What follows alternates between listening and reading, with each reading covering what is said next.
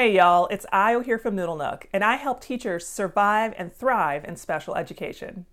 In this video, I'm talking with Dr. Jennifer Cooper Scott about teacher stress and anxiety, especially in special ed. And we're going to share with you the essential steps that you need to take to help manage anxiety and stress in your life. All right, without further ado, let's get started.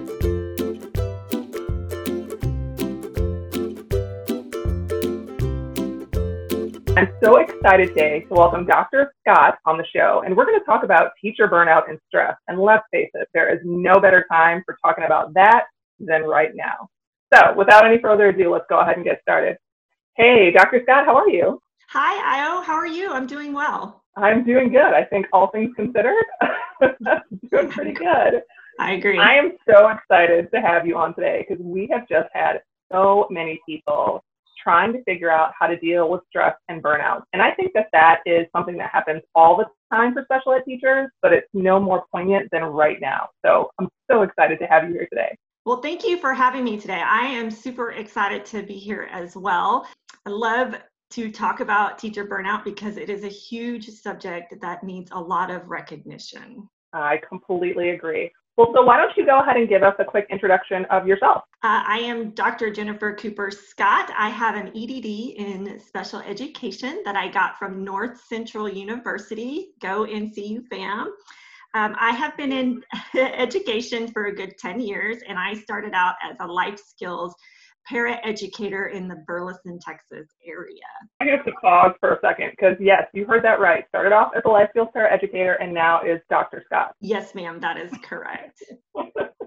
And just 10 years ago, I started out as a life skills paraeducator and then just went all the way um, up to being a doctor. And it's just a huge passion of mine.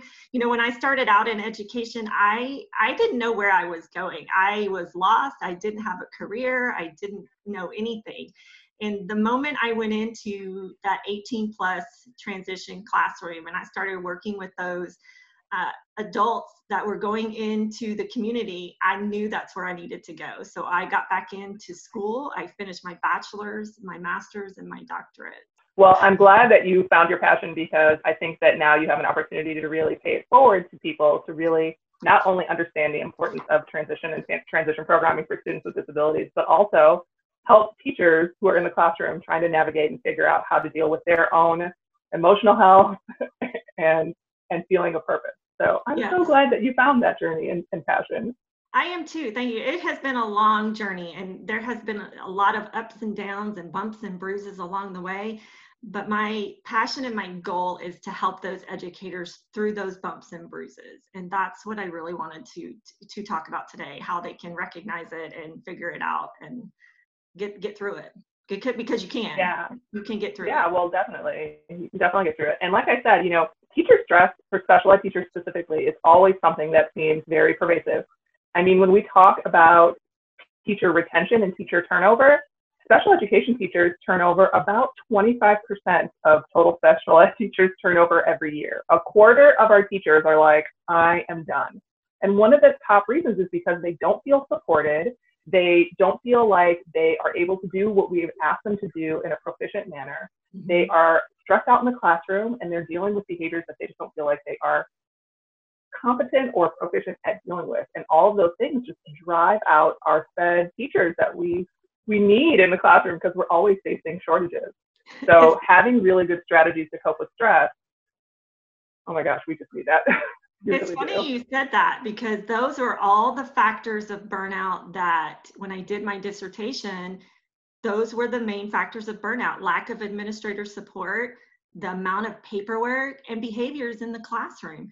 That was those were the top three you know things that that i spoke about. Um, so yeah you hit the nail on the head right there. Well and i think a lot of the you know socially the conversation was always revolving around like we need to pay teachers more in order to keep them in the classroom. Like if we if we gave them more financial incentive they would stay but we actually find that financial incentive is really low on the list of reasons why mm-hmm. teachers leave the classroom. It's, it's really near the bottom. The top reasons are the ones we just said, and that really uh, re- revolves around that feeling of non support and anxiety and stress those are things that I mean you can't buy your way out of those feelings, and it makes it very hard to stay in a position like the one we're talking about. Yeah no amount of money is going to help an educator you know stay in in the profession if they're burnt out. You know they're they're gonna their health is gonna suffer for sure. Yeah i absolutely agree which is all the more reason to get to some strategies that a teacher can use if they're feeling stressed out or burnt out. And we did a video not too long ago that talked about teacher burnout and teacher stress and that was one of the more popular videos that ended up on the channel because i think there are a lot of people who are trying to figure this out. So let's go ahead and get started. What kind of advice can you offer for a teacher who's feeling feeling burned out? Well, first thing we have to do is we have to recognize what is burnout. What is it? What causes it? So when I was going through all of my research and trying to figure out what what really is burnout, a um, couple of the things that, that my participants stated is one, their sleep habit. They're not sleeping well, their sleep habit is off, um, they're up you know till midnight one o'clock doing paperwork or doing lesson planning and they're just not getting that sleep. They're sick all the time. You know they have a cold they get the flu their their stomach issues. Um, so they're they're really sick all the time. Irritable you know they get irritable at the smallest little things uh, over emotional at things, feeling overwhelmed at the slightest thing, just going, driving to work overwhelms them. You know, um, lacking the desire to do anything when you get home. You have a long day, you just don't want to deal with people, you don't want to come home, or you don't want to do anything when you get home. And then the sudden yeah. onset of anxiety. You know, I never had anxiety before. I never knew what it was. I never knew um, what caused it. And then, you know, after my experience um, in in the classroom, there was an incident in my classroom. I, I got hurt. That sudden onset of anxiety filled me up. That's part of burnout. You know, all of these symptoms. Now, it may look different for other people. You may experience different symptoms, but the first thing we need to do is recognize that you have it. Once you recognize right. you are going through that period of burnout, then we can start working on things to deal with that burnout. And there's a couple different things that you said there because I know from reading health and nutrition books that there's a really deep and deep connection between your sleep cycles and your overall mental health, physical health, stamina, feelings of anxiety. So if you start to see that you are not sleeping well, I can guarantee you that that is a snowball uh, that will get bigger and bigger and start to invade the other parts of your life and it is definitely a symptom of teacher stress and teacher burnout. So yeah, I completely agree with all of the signs that you said, and that does manifest differently. But I know for a fact that if your sleeping patterns start to get seriously disrupted, that you are going to start to feel all the other things that you said in a more amplified manner. Right, because if you're not getting enough sleep, your body's not resting. Your body heals itself when it rests. That's what my doctor told me when I was going through it. If you're not getting that rest that your body needs, you're going to be sick all the time. So you need yeah, to have that, that sleep cycle. And we'll talk about that here in a minute when we get into self care during burnout. Well, so you had talked a little bit about the feeling of anxiety as well in terms of being in a classroom and possibly not only dealing with challenging behaviors, but possibly being injured in the classroom while trying to do your job um, and having that overall sense of anxiety. Can you elaborate a little bit too of what that sense of anxiety might feel like in, in a teacher? Sure. When I uh, got hurt in my classroom, it was just um, the feeling of, like I said, being overwhelmed. I would get these sensations in driving to work. I would get these sensations in my chest. So it would start in my chest or it would start in my feet. It was a hot burning sensation. It would just go all the way up to my body. And then I would just start excessively crying um, before I even even got to work. And I talk about it a lot in in my book, Teaching with Anxiety, because it was something that really was a turning point for me because I didn't realize what was going on with me in my classroom until I got hurt and then had to step back and I was out on leave for a little bit once I took that step back out of the classroom, I realized what was going on and I realized how it was affecting me emotionally and how it was affecting me physically. you know um, and it's unfortunate that you have to go through something like that to, to figure it out but i'm so passionate about my teaching that i didn't want to to leave that sensation. and that and that sense of guilt too i think feeds into it as well this this feeling like you can't step back and it's you can't change what's going on because you're so dedicated to the kids and, and because you feel a sense of obligation and kind of guilt about possibly not being there or doing everything you need to do, but taking a mental health day and taking a step back, those things are are really important. Right, and I believe that mental health days need to be included in uh, teacher plans because I feel like we don't have, you know, we have sick days and we have personal days, but we need those extra mental days when we're dealing with things, especially if you are a special education teacher and you are constantly dealing with extreme behaviors in your classroom. You and I both know restraining a kid is exhausting and it takes a lot. Know, it's, it's emotionally exhausting just as much as physically exhausting. Yeah, and I don't think people realize that as educators, when we're we don't want to do that. We don't want to restrain a kid. That is not something that we go in the classroom. Oh yeah, we're we're just going to go ahead and restrain today. That's not something we want to do. It is emotionally and physically exhausting, not only for us as educators, but for the student as well and that puts you know a lot of pressure on us. So yeah and, and there are teachers who are in classrooms where you know they might not ever do a restraint for an entire year but they mm-hmm. might be hit or pinched or poked or prodded hundreds of times a week. And that really like it's it's it's almost like post-traumatic stress disorder. I mean like you really are getting traumatized by this repeated abuse going back into the classroom every day and I think that speaks to the anxiety that you were feeling too, like that anxiety of going back to that environment where you know that you are going to be pushed or poked or prodded or have to deal with someone who screams for the majority of the day or requires intensive behavior modifications. Those are all so stressful. Right. I know I have gone to do teacher support and I've walked into classrooms where teachers have seen me and just burst into tears yeah. I've been that teacher. just at the edge. Yeah, I, and I've been there. I've been that teacher that just burst into tears because of, you know, and it, it's a lot of stress. And that's why I really feel that districts need to start implementing some some type of professional development on mental health of their educators. We are taught over and over and over again about how we are supposed to deal with the mental health of our students. But what are we doing for our educators for their mental health, for their being. And that's what we need to start working on. I think you can take those strategies too. Like if a teacher is really well equipped with how to deal with stress, that becomes a strategy that they can offer their students in the classroom. So now here we are helping our students to learn how to better manage their emotions and better deal with stress, which helps everyone in the long run. So I really love that idea of taking time to include that in professional development. Right, correct. And that was going to be my next point. You know, we can't be 100% for our students if we're not 100% ourselves. And that's what we need to, mm-hmm. to work on changing. Our mindset in special education, our mindset needs to change.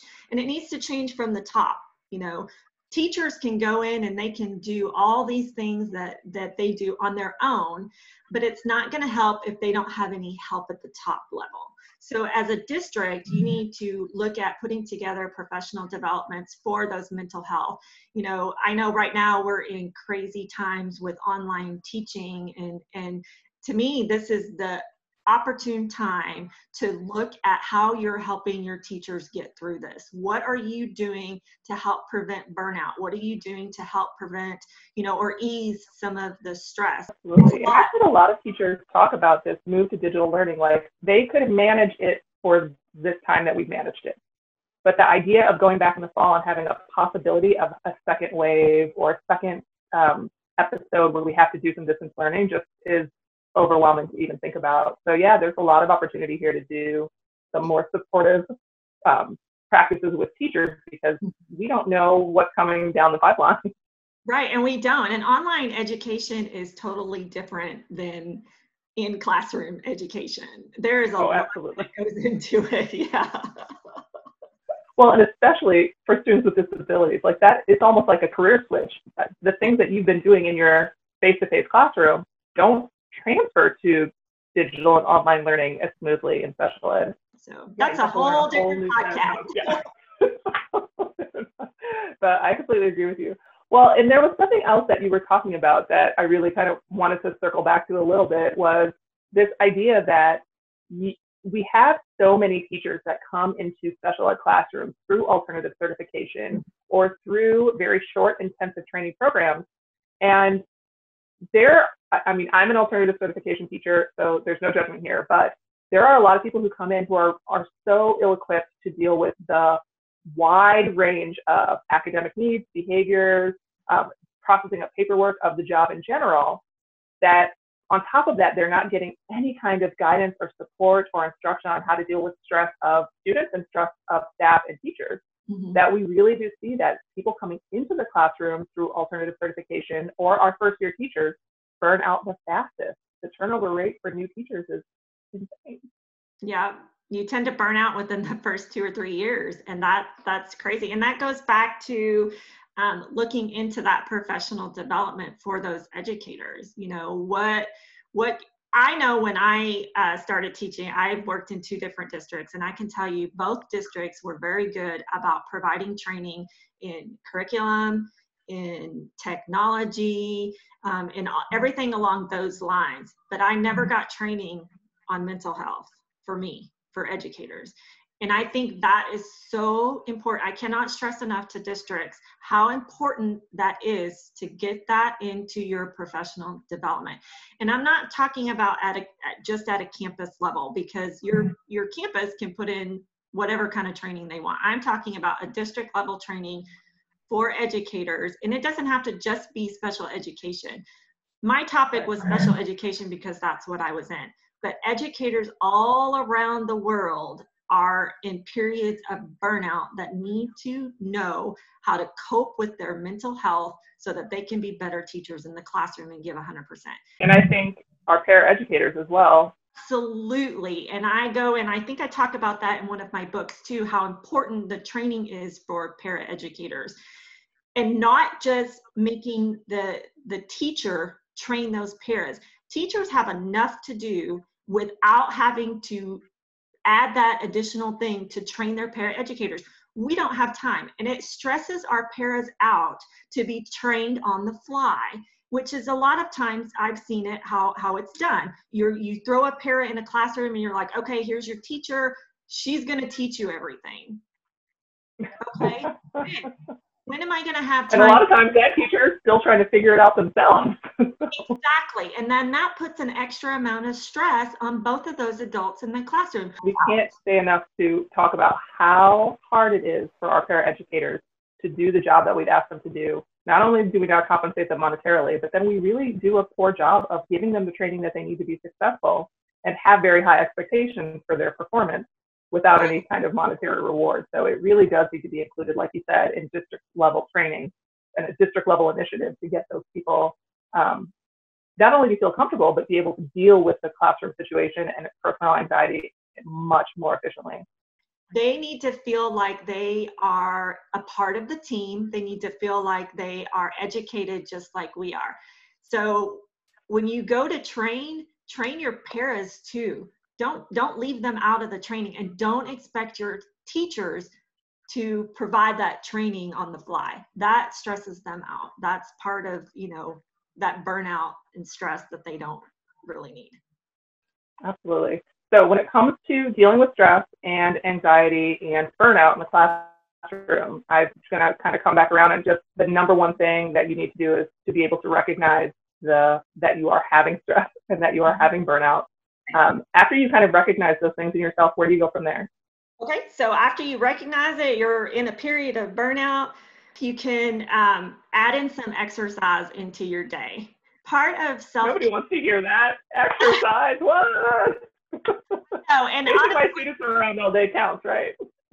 well, cleaning your house counts, but um, part part of the thing that I talked to my doctor about was the fact that I was so tired when I got home I didn't want to do anything. I didn't have any energy to do anything. And the one thing that she said to me is, you have to get out. You have to walk. You have to swim. You go for a run. You know, do something that you can do that that you're happy doing, but get some sort of exercise. Part of that is we do you know, we, we feel like we're so high energy and high level all day at work. Um, but it is a very, you know, and we do come home exhausted, but it's a very kind of singular type of activity that we're getting at work. It is really important to incorporate something else. And I've found too that if you wait until the end of your day, you're not going to get to it because you feel so exhausted mentally and physically when you come home. But if you can incorporate that earlier in your day or during your lunch break, you're a little more likely to stick with it.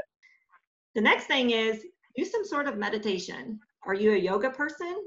Do you just sit in a dark room with some candles and, you know, put on some calming music and just use some breathing techniques? You know, we talk about to our students how to breathe and how to keep calm. And, you know, we need to take some of those techniques that we use in our classroom and we need to apply them to what we're doing to ourselves. So meditate, do yoga, you know, sit in a in a room and just read, relax. You have to start relaxing it's very important. And I know I've talked to some teachers who say, you know what, I'm sitting in a room and I'm trying to relax, and I have all this stuff going through my mind. I have 18 IEPs I got to get done. I have this going on. I have that going on. Okay, you need to train yourself to shut that off for 30 minutes. Take start with 30 minutes and train yeah. I mean, you can start with much less than that. I've, I've suggested to teachers along the way that when they get home and they call, from the driveway to turn it off and for five minutes sit in a quiet car all by themselves. Right. And the only thing they need to do for that five minutes is just breathe in and breathe out. And the only thing they should be thinking about is breathing in and blowing it out of the balloon. That's right. all that they should be thinking about to clear their head. And even five minutes can make a difference. Right. And that's so important because a lot of teachers have families that they have to go run into and they have to get kids in the bath and they have to do homework and they have to get dinner made and they have all of these other layers of stress and anxiety. So yeah, they need that time. And you just you have to start doing things for yourself. This is why moms end up in their closet or hiding in the bathroom when they're yes. their peaceful exactly. meditation moment. Exactly. Now, mm. this next one I know is not going to be very popular and it was very difficult for me to do, but my doctor stressed how important it is, and that is to lower your caffeine level. And yes, I said it lower your caffeine level. He said that caffeine increases your fight or flight behaviors. So if you're drinking eight cups of coffee a day, cut it in half try four cups of coffee a day. You know i was the type of person who i drank a cup of coffee in the morning and then i had four or five dr. Peppers throughout the day. So that did not help you know that caffeine is going to increase your anxiety. So cut it back. it's so counterintuitive because you feel tired and you feel kind of exhausted and you want to have that liquid beverage you want to have that drink to kind of go to. But i do have to agree with you that the caffeine and and i'm a recovering Coca-Cola addict myself, I in the classroom would go through a ridiculous number of Coke a day. Mm-hmm. Um, but giving that up really does change not only how you gain weight and your your overall physical health, but that caffeine that that is some the caffeine and sugar is some serious business. Mm-hmm. It was a huge change for me, and I my body went through some some very hard physical things when I was trying to do this. And it, it was because I had headaches all the time. Um, I got nauseous and, you know, but I pushed through oh, it. Me too. Yep. But to, to know that your body detoxes that hard really is an indication of how, how impactful that sugar, that caffeine, that, that mm-hmm. is having on your system because you detox so hard. So the important thing is to eat healthy. You want to make sure that you're instead of buying chips and candy bars and cokes go buy fruits and vegetables and water. So it's important that not only you take care of your eating habits and your drinking habits but the next one we've already really talked about and that's that getting that good rest. So if you're eating and and having those healthy habits your sleep habit is going to be better when I was going through all of this, my doctor told me that you need to create a sleep habit that you do every single day. And what she meant by that was you need to go to bed at the same time every single day. I had a bad habit of going to bed at 9 p.m. and then the next day going to bed at 6 p.m. because I was so exhausted, and then the next day going to bed at midnight because I had so much paperwork to do. You have to train, retrain yourself go to bed at the same time every single night. The weekend. That includes, and I think that's hard for people too. Is like, oh no, on the weekend I usually wake up at six, but on the weekend I sleep till like noon, and it's like, no. Right. None of these techniques that I'm telling you are going to be easy for you to do, but you have to you have to start doing that. You might find too that, you know, we were talking about some strategies earlier about meditation and getting some exercise. And it might be for you that that's part of your going to bed routine. Maybe you sit right. and you do a little bit of meditation for five or 10 minutes before you go to bed, or a little bit of yoga right before bed, just to try to clear out your mind. Right. Starting this, you know, to, to me, you need to start small you know don't try all these techniques at one time you're going to overwhelm yourself pick something that you know you can start with and start small and do it and then just add to it as you go. You know you need a support system too. Find a group find a friend find a church find an online community. Find somebody that's going to help you whether it's a counselor you know another teacher you know somebody to help you through this in um, my book teaching with anxiety i have in the back it's a coupon for an online counseling program that they're giving away with the, the link uh, one month of online counseling for anybody who has the wow. link yeah and i think that's important you know i also suggest that you don't try to find solace in your co-teachers um, because sometimes what we see is that when you are trying to express your anxiety or frustration with the people that you work with every day it starts to create this subculture of or sub feeling of uh, of disdain for your job. That right. people start to it, it breeds this negativity in the work environment and sometimes that's not healthy. So i love that you went to an online group or do through through online counseling a church group just something that's not quite so close to you in your bubble like a spouse and coworker. And the final thing i want to say um, about your self-care if you try these techniques and you feel that you are still snowballing down the hill, you need to get professional help. Do not wait. It is very important for your mental health. Seek that professional help. You are not a bad person if you ask for help.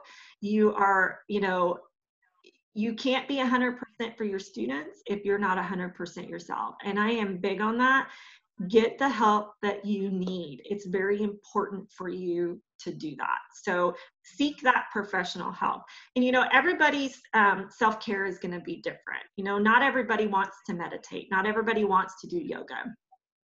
Um, not everybody wants to exercise, but find your niche. Find something that you are that will help you relieve the stress. Whether you're feeling stress at this very moment or not, or whether you're feeling anxiety or not at this very moment, pick one of those things, just one of the things that Dr. Scott talked about, and figure out a way to implement it. Is it cutting down on the soda and caffeine and increasing the water intake? Is it finding 10 minutes to do some meditation or setting aside 30 minutes for exercise every day? Find one thing that she just said that you can implement in your own life now is a great time to start.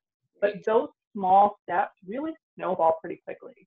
And you'll start to see that you feel like doing more because that anxious feeling is going away, that feeling of stress is going away, and you do want to take better care of yourself and your mental health. Right. And it's a long process. It really is. It's not going to happen overnight. So be patient with yourself.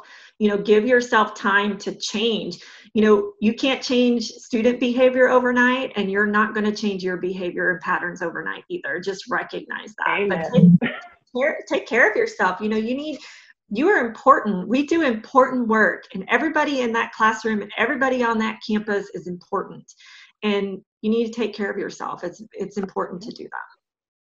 Well, I had a question from one of our um, listeners, uh, from Lori, who was talking about this last year has been really hard and she's totally burnt out. And what can she do to take care of herself and feel ready for next year? But I feel like we've really hit on that already. I, I should have picked a different question because you've done such a good job of outlining ways to be proactive about managing your burnout and stress. Are there right. any last tips that you'd like to give somebody who is already at this point feeling like, how am I going to get started next year? Well, and I think I am so glad you asked that question because we have covered so many things. But I am so proud of her for recognizing that she is in that state. That is the very first step. The second thing that I would ask her to do is to take some time off this summer and and really put one or two of these things into place before before you start worrying about next year. I understand and I know that we are in difficult times. I know there is so much up in the air that we don't understand, that we don't know about. We don't know which direction we're going. But I think she should really take the time to work on herself first. Put some of these self care techniques into place. Start out small and get started. And then once she feels like she is in a spot where she can start working on next year, then put a plan together. You if you're already burned out and you're starting to stress about next year already, you're going to be in more burnout. So don't stress. And Lori, I just want to tell you too, because I know so many teachers who do this, who have bring home things over the summer that they want to work on for their classroom in the fall, whether that be printing, laminating, cutting, and velcroing, or if it's doing um, some other kind of professional development and learning that they take on a really large responsibility that they want to make the summer as productive as possible. But anyone else who's listening, not just you, Lori, know that part of why we have this time is because we've we've taxed ourselves and our emotional state and our physical state so much during the school year. We need this recuperation time. Mm-hmm. It is okay to say, you know what, for a week or two weeks or a month of summer vacation, I'm not going to work on anything for school. Yes, read books, but read them for leisure um, do things that you find fun and enjoyable and relaxing because this is really meant for to be time for you to recharge. Um, and the second thing I wanted to put back in here too for you, Lori, is the little changes that you make now will stick with you in the fall. Mm-hmm. I know I wanted to make a little bit more conscious effort to do some yoga and stretching in the morning when I woke up. So I started rolling out my yoga mat right next to my bed so that when I got up, I literally had to step on my mat in order to go to the bathroom and start my day. But it was this automatic reminder that yes, when I get up, I'm going to go use the bathroom. I'm going to go and do my stretches and get that 10 minutes of yoga out of the way and get that kind of centered. And I've noticed a change. So implementing those small things now will actually help better prepare you to be less stressed and feel less anxiety come fall. Right, and I agree. So I really appreciate all of the tips that you've given for our listeners and watchers today because I, I can't tell you, I, I think we're all in some state of stress and anxiety just because of the nature of our job. And I'm so happy to be here, Isla. Thank you for inviting me. I'm super excited. This is a huge uh, passion of mine is to get the word out on teacher burnout, um, especially in special education. Hopefully we can uh, make some positive changes within special education. And that's my whole goal to make sure those teachers are okay and make sure that they can do their job that they love and, and be right. healthy they do it. Well, before you go, I always like to like to ask everyone who comes on if they have any book recommendations. What are you reading right now? Do you have anything that you think any books that you think will help? Well, I have three books out myself um, that I have written, and when I um, graduated with my doctorate, I had no idea what I was going to do. So I took the summer and just um, wrote out three books. And I think a lot of these these books will help You just took a summer and wrote three books? Oh my gosh. I, I did hope that they help with some of the things that we've talked about, you know, and and I'm just hoping that they they make a difference in someone's life, you know. Well, I will put all three of those books in show notes. So if anybody out there is looking for a way to continue this conversation or continue their journey as they're working through stress stress and anxiety in a special ed classroom, definitely check out one of those three books and see if it can help you as you're trying to navigate your your personal situation. Is there any other way that uh, somebody can connect if they want to continue the conversation or relationship? Right. I have a Facebook group for teachers. It's called the ABCs of Special Education. And um, they can request to be on that. And they can always email me or message me through that as well. I have had such a great time talking you today, talking to you today, Dr. Scott. It has been a true pleasure. I think that there are so many people who could benefit from the information that we've shared. And I just want to kind of close by letting teachers know that it is okay. If you are a special ed teacher or a general ed teacher anywhere, it is okay to feel stressed out. I want you to know that you are not alone and it is okay to ask for help if you feel like you need it. But definitely follow the strategies and tips that Dr. Scott has laid out before you because they really do make a difference. And if you can just start small, you're going to see that that makes a huge impact if you stay consistent. I agree. I, I can't agree more with you. That's absolutely true. Well, there you have it. Simple strategies that you can start doing today that will help you manage stress and anxiety in your special ed classroom. I hope all of this helps you to survive and thrive in special ed. Drop a comment below and let me know which tip you're going to start doing today. And if you liked this video, don't forget to hit the like button and subscribe so you don't miss any future videos where we help you learn tips, tricks, and strategies to survive and thrive in special ed. Teaching special ed is hard, but you can do this. Just remember to stay strong and teach on. All right, y'all, this was Ayo here with Noodle Nook, and I will see you next time.